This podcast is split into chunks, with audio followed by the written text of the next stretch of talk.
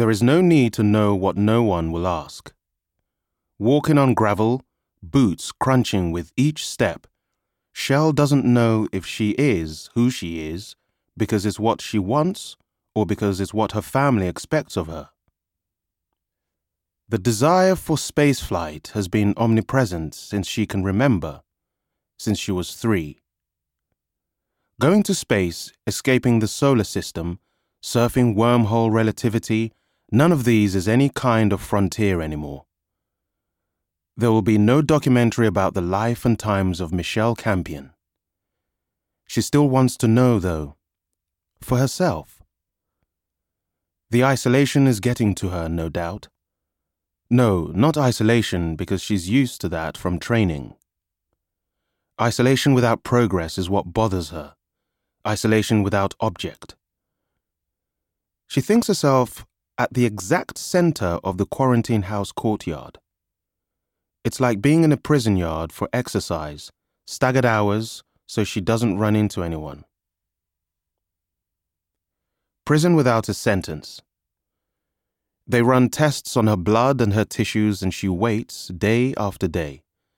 She stops and breathes in the summer breeze, looks up to get the Florida sun on her face. She's cut her hair short for the space flight. She toyed with the idea of shaving her head, but Max Galactics didn't think this would be media friendly, whatever that means. Shell spots something and bends over. A weed, a small sprout, pushing its way up between the stones. It shouldn't be there in the chemically treated ground. But here it is, implacable life. She feels an urge to pluck the fragile green thread, but she does not. She strokes the weed once and straightens up. Humans in the cosmos are like errant weeds. Shell wonders what giants or gods stroke humanity when they slip between the stars. The wind changes, and Shell smells food from the kitchen prepared for the ground staff and their families. Passengers and crew, like Shell, are already eating space food, like they've already left Earth. Around her are the living areas of the quarantine house, high rises of glass and steel forming a rectangle around the courtyard. 1,000 passengers waiting to board various space shuttles that will ferry them to the starship Ragtime.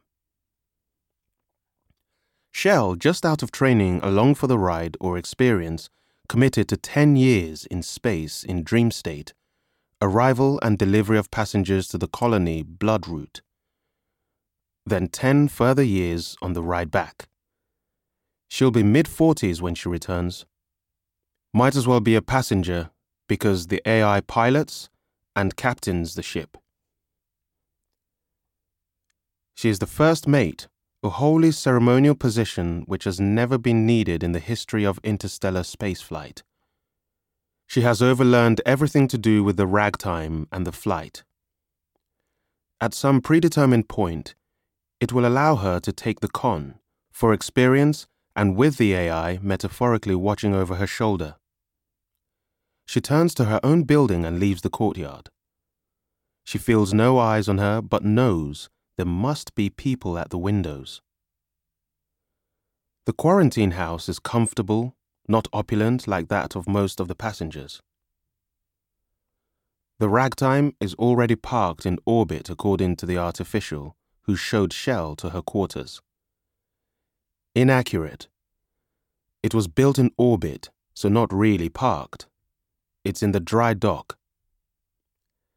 Shell spends her quarantine reading and lifting, not her usual keep fit choice, but space demineralizes bone and lifting helps.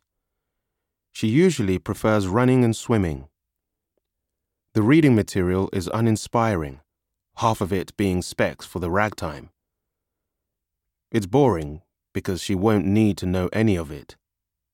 The AI flies the ship and nothing ever goes wrong because AIs have never failed in flight.